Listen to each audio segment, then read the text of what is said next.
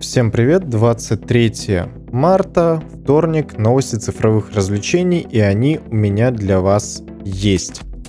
Marvel's Avengers не может вернуть пользователей, несмотря на добавление нового героя и контента. И то, и другое они представили в последнем шоу Square Enix. Там была добавлена Ваканда и Черная Пантера. И, конечно, ничего это прям кардинально не изменило. Новый контент-пак, конечно, что-то добавил, какие-то игроки вернулись после того, как они забросили, но фундаментально это ничего не изменило. И, к сожалению, Marvel's Avengers можно, в принципе, уже официально назвать крупнейшим за последние несколько лет провалом Square Enix. Я что-то подобное помню только в случае с Deus Ex Mankind Divided, там тоже все по продажам почему-то у игры было очень плохо. Может, у нее какая-то маркетинговая компания была не очень хорошая, но игра продалась каким-то феноменально низким тиражом. И вот Marvel's Avengers примерно идет по той же стезе, скажем так. Уже одновременное количество игроков две с половиной тысячи в Стиме. И это, конечно, просто кошмар какой-то. Я даже не знаю, есть ли какие-то планы по тому, как можно игру все-таки исправить и вдохнуть в нее новую жизнь. И вполне возможно, что можно было бы э, вернуть, в вернуть, я имею в виду, а не просто вернуть, в игру систему free-to-play, чтобы каждый, кто хотел, мог бы в нее поиграть. Но тут фишка такая, что даже несмотря на то, что в игру, скажем так, в Marvel's Avengers придут новые игроки, и, скажем так, вольется новая кровь, никто абсолютно не дает никаких гарантий, что они после пары вечеров не забросят всю эту историю. Потому что в связи с этим добавят, естественно, огромное количество гринда, чтобы игрокам был хоть какой-то смысл э, покупать ну, внутриигровую валюту, я так понимаю, чтобы открывать новых персонажей, открывать новые скины, карты. Я, если честно, не совсем помню, как там это все устроено. Но это фундаментально ничего не изменит, потому что игра плохая. Она очевидно недоделанная, в нее просто скучно играть. Да, вы можете пару часов после работы или пару даже вечеров, если повезет, с другом попинать каких-нибудь роботов за разных персонажей, но это фундаментально ничего абсолютно не изменит, потому что после этого вы забьете и пойдете играть в свои привычные любимые игры. К сожалению, это прям провал провалище. И, ну, грустно на самом деле, потому что игру есть, по крайней мере, определенная часть аудитории, которая эту игру ждала, особенно это фанаты все-таки Мстителей, у них это достаточно большая аудитория, что и говорить. Но вот так вот получается. Ничего, к сожалению, интересного сделать не удалось. Не удалось. Из CD Project Red ушел Анджей Завадский, старший геймдизайнер Cyberpunk 2077. Он проработал в студии 8 лет, и это немного лицемерно, скажем так. Статья, точнее заголовок новости в этом плане немного перевирает, потому что 8 лет, да, он работал в CD Project Red, но до 2016 года он был просто тестировщиком, и я понимаю, что это вполне возможно достаточно важная позиция в IT-индустрии, в IT-отрасли, но тем не менее. Все, что он делал, это проверял Ведьмак 3 и его дополнений «Каменные сердца» и «Кровь и вино». В 2016 году Завадский стал младшим гейм- геймдизайнером и приступил к работе над Киберпанк 2077, и там он уже выполнял какую-то, ну, более-менее важную работу. А в марте 2020, когда стало ясно, что все очень плохо, Анджей Завадский стал старшим геймдизайнером. И он начал заниматься различными аспектами игры — Раньше у него было более ограниченное количество обязанностей, потому что он работал над интерфейсом, ролевыми элементами, а также э, участвовал в взаимодействии с художниками. Но с марта 2020 года, когда он стал старшим гейм- геймдизайнером, у него спектр его обязанностей ощутимо так расширился. И почему-то выглядит все так, как будто бы его бросили просто на амбразуру, чтобы он попытался что-то сделать. Ему это, как видно, не удалось, потому что все-таки ключевые решения принимают абсолютно не те люди. Не те в смысле э, по именам, а не те должности. То есть старший геймдизайнер — это все еще такая техническая роль. Она, конечно, уже более важная, но это все еще не ключевая должность. он все еще выполняет те задания, которые ему спускают, скажем так, сверху. Он просто, как в роли лейтенанта, я не знаю, на поле боя, выбирает то, как этим всем управлять и взаимодействовать с командой. Поэтому, ну, ушел и ушел. Да, я понимаю, что 8 лет это достаточно большой промежуток времени, и он, возможно, успел много чего сделать. Но, скорее всего, эту новость можно было просто пропустить, потому что Анджей Завадский — это практически рядовой сотрудник, просто с широким набором полномочий. Но вот другая новость, тоже про перестановки и увольнения, выглядит куда как более интересно. Sony Interactive Entertainment — это, собственно, отдел Sony, который занимается, как понятно из названия, интерактивными развлечениями, произвел огромное количество перестановок в своем топ-менеджменте. И это коснулось вплоть вплоть до заместителя президента CIE. Он решил, как говорит пресс-релиз, начать новую карьеру, начать новую главу своей карьеры в Sony. Он перейдет в Sony Group Corporation, чтобы взять на себя ряд обязанностей, включая стратегию цифровой трансформации всей Sony Group, информационные технологии и информационную безопасность. И знаете, это звучит так, как будто какого-то опального депутата отправляют из Москвы куда-то подальше за полярный круг, условно говоря. Ну, то есть этого человека нельзя просто так уволить и поставить клеймо на его карьере, сказать, что он не справился, потому что это ударит по репутации всей Sony, поэтому нужно как бы ему дать другую должность. Чем он там будет заниматься, ну, непонятно. Вообще, на игроках, наверное, это скажется не сильно. Единственное, что комментаторы, конечно, естественно, как э, всегда, эксперты в любой области, говорят о том, что, возможно, возможно, теперь эксклюзивы Sony будут появляться на других платформах куда как быстрее и активнее.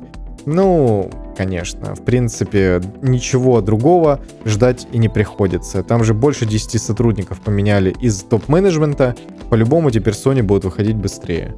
Кому-то от меня что-то надо, извините. Авторы сериала «Ведьмак» официально объявили актеров на роли Дикстры, Неннеки и Филиппа Эльхард. И еще четырех персонажей. Если честно, ни одно из имен этих самых актеров мне вообще ни о чем не говорит, кроме Грэма Мактавиша, потому что он играл в «Хоббите». И, собственно, он будет исполнять довольно ответственную роль Дикстер, поэтому за его исполнение можно быть, ну, более-менее спокойным. Все остальные лица и люди мне не говорят абсолютным счетом ничего, так что если хотите, можете сами посмотреть, я даже имена их не буду перечислять, потому что это актеры из каких-то сериалов. Ну, и все. Второй сезон Ведьмака анонсирован на 2021 год. Едем дальше. 18 марта в прокат в России, по крайней мере, вышел фильм Ильи Найшулера «Никто». И западные критики его очень даже хвалят. Говорят, что фильм получился достаточно остроумным, с хорошими экшн-сценами, с неплохими актерами, но с достаточно плоскими героями, потому что их, видимо, не до конца раскрыли и не успели хорошо прописать. Ну, в принципе, ничего важного. Я очень горд за Илюна Шулера, потому что этот человек действительно делает очень классные вещи. Его хардкор мне очень понравился, его клипы, которые он снимает, очень оригинальны и очень самобытны. И это действительно режиссер, за которого не стыдно. Так что я бы, конечно, сходил в кино на «Никто», потому что его сравнивают э, с Джоном Уиком, но таким себе очень ироничным Джоном Уиком. То есть Джон Уик, но не до конца. Поэтому что получилось у Ильи? Мне хотелось бы, конечно, посмотреть, но западные критики его очень даже хвалят. На метакритике у фильма сейчас оценка 65, и при этом только одна негативная рецензия. Конечно, когда фильм выйдет в широкий прокат в Америке, информации будет больше. Но, в принципе, в принципе, большинство отмечают, что фильм действительно неплох. Илья молодец, я за него могу только порадоваться. И последняя достаточно большая новость посвящена интервью Esquire, которую дал, собственно, Зак Снайдер – и это очень любопытно, и давайте про некоторые выдержки вообще поговорим об этом. Он ушел из работы над э, Лигой справедливости после того, как на себя наложила руки в 2017 году его дочь. И он говорит, что все это время чувствовал некоторую ответственность перед ней, потому что он не смог завершить свою работу до конца, несмотря на такие трагические обстоятельства. И после того, как э, Зак Снайдер закончил работу над фильмом, он говорит, что испытал огромное облегчение, потому что посвятил этот фильм своей дочери. И он уверен, что этот фильм понравился бы ей, потому что это примерно то, что она в принципе любит. И его окрыляет тот факт, что многим фанатам DC этот, этот фильм тоже пришелся по душе. Я Лигу справедливости в исполнении Зака Снайдера, конечно, еще не видел, потому что там 4 часа, которые надо посмотреть за один заход, мне кажется. Иначе фильм не будет так хорошо работать в этом плане. Но это наверняка получился достаточно неплохой фильм, и то, что Зак Снайдер его закончил, это очень приятно слышать. Помимо всего прочего, он же даже ни копейки за это не взял. Потому что считал все это время, что вернуться к работе над Лигой Справедливости, над Лигой Справедливости, это практически невозможно. И когда ему позвонили, он был согласен вообще на все предложения, которые ему выдвинули. Так что он приступил к работе и на 8 месяцев, по его собственным заявлениям, закрылся в монтажной и не выходил оттуда, пока фильм не был закончен. Также он рассказывает о том, что так и не посмотрел Лигу справедливости от Джоса Уидона, потому что близкие ему люди посмотрели и сказали, что Заку вообще не нужно приближаться к этому фильму и на 10 метров, потому что он будет абсолютно разочарован тем, что было с фильмом сделано. По его заявлению он очень был расстроен, когда узнал то, что вырезали практически полностью арку Киборга из театральной версии, потому что сам он его считает очень интересным персонажем и был готов потратить на него огромное количество экранного времени, чтобы раскрыть этого персонажа. И он его даже сравнивает э, с доктором Манхэттеном из Хранителей. Как э, по части визуальных референсов, так и в плане как бы характера персонажа и влияния его на сюжет. Но так как я не смотрел Лигу Справедливости от Зака Снайдера, я никак не могу это прокомментировать в этом плане. И также он рассказывал еще про финальные сцены, но их я никак комментировать не буду, потому что они все-таки со спойлерами. Но что он рассказывал про спин -оффы? Он говорит то, что в принципе в их существование не верит, в том плане, что вряд ли ему кто-то предложит поработать над продолжениями, и также об этом говорили продюсеры из Warner Bros., то, что не следует этого ожидать. Я, конечно, думаю, что вполне возможно это когда-нибудь и пересмотрят, посмотрев на успех Снайдерката, но, естественно, это абсолютно не точно. Также Зак поделился про планы, которые у него были на второй и третий фильм. По его задумке, сюжет второго фильма происходил бы в постапокалипсисе, где Супермен захватил бы власть на планете после смерти Лоис Лейн. Лига пытается ему помешать, но, естественно, полным составом умирает, кроме как Флэша.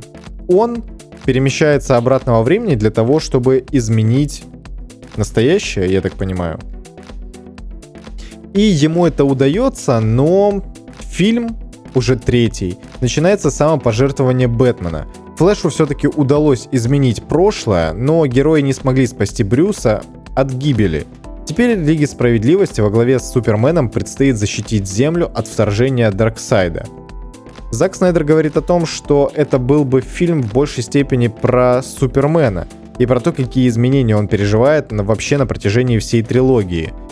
Но что я могу сказать? Конечно, после того, как э, Бэтмен погибает, единственный из таких очень важных персонажей остается Супермен и, наверное, культовых персонажей.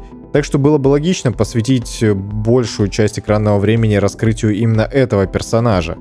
Но к сожалению, как я уже говорил неоднократно, мы все-таки не увидим продолжение задумок Зака Снайдера, потому что продюсеры отметили, что это был единичный случай. Так что ждать, например, режиссерскую версию отряда самоубийц, который, по заверениям режиссера, на постпродакшене был изменен до неузнаваемости и от его изначальной задумки не осталось практически ни всего, ничего. наверное, все-таки не следует. Так что Снайдер Кат наверняка это достаточно хороший фильм и удивительный прецедент того, как общество может повлиять на руководство достаточно больших корпораций. А на этом у меня все. Вы можете подписаться на группу ВКонтакте, которая у нас есть, потому что без нее существование подкаста во ВКонтакте просто невозможно. А также поставить лайки и подписаться на Apple подкастах, потому что это просто приятно. Ну и комментарии пишите. Увидимся, а точнее услышимся уже завтра. Пока-пока.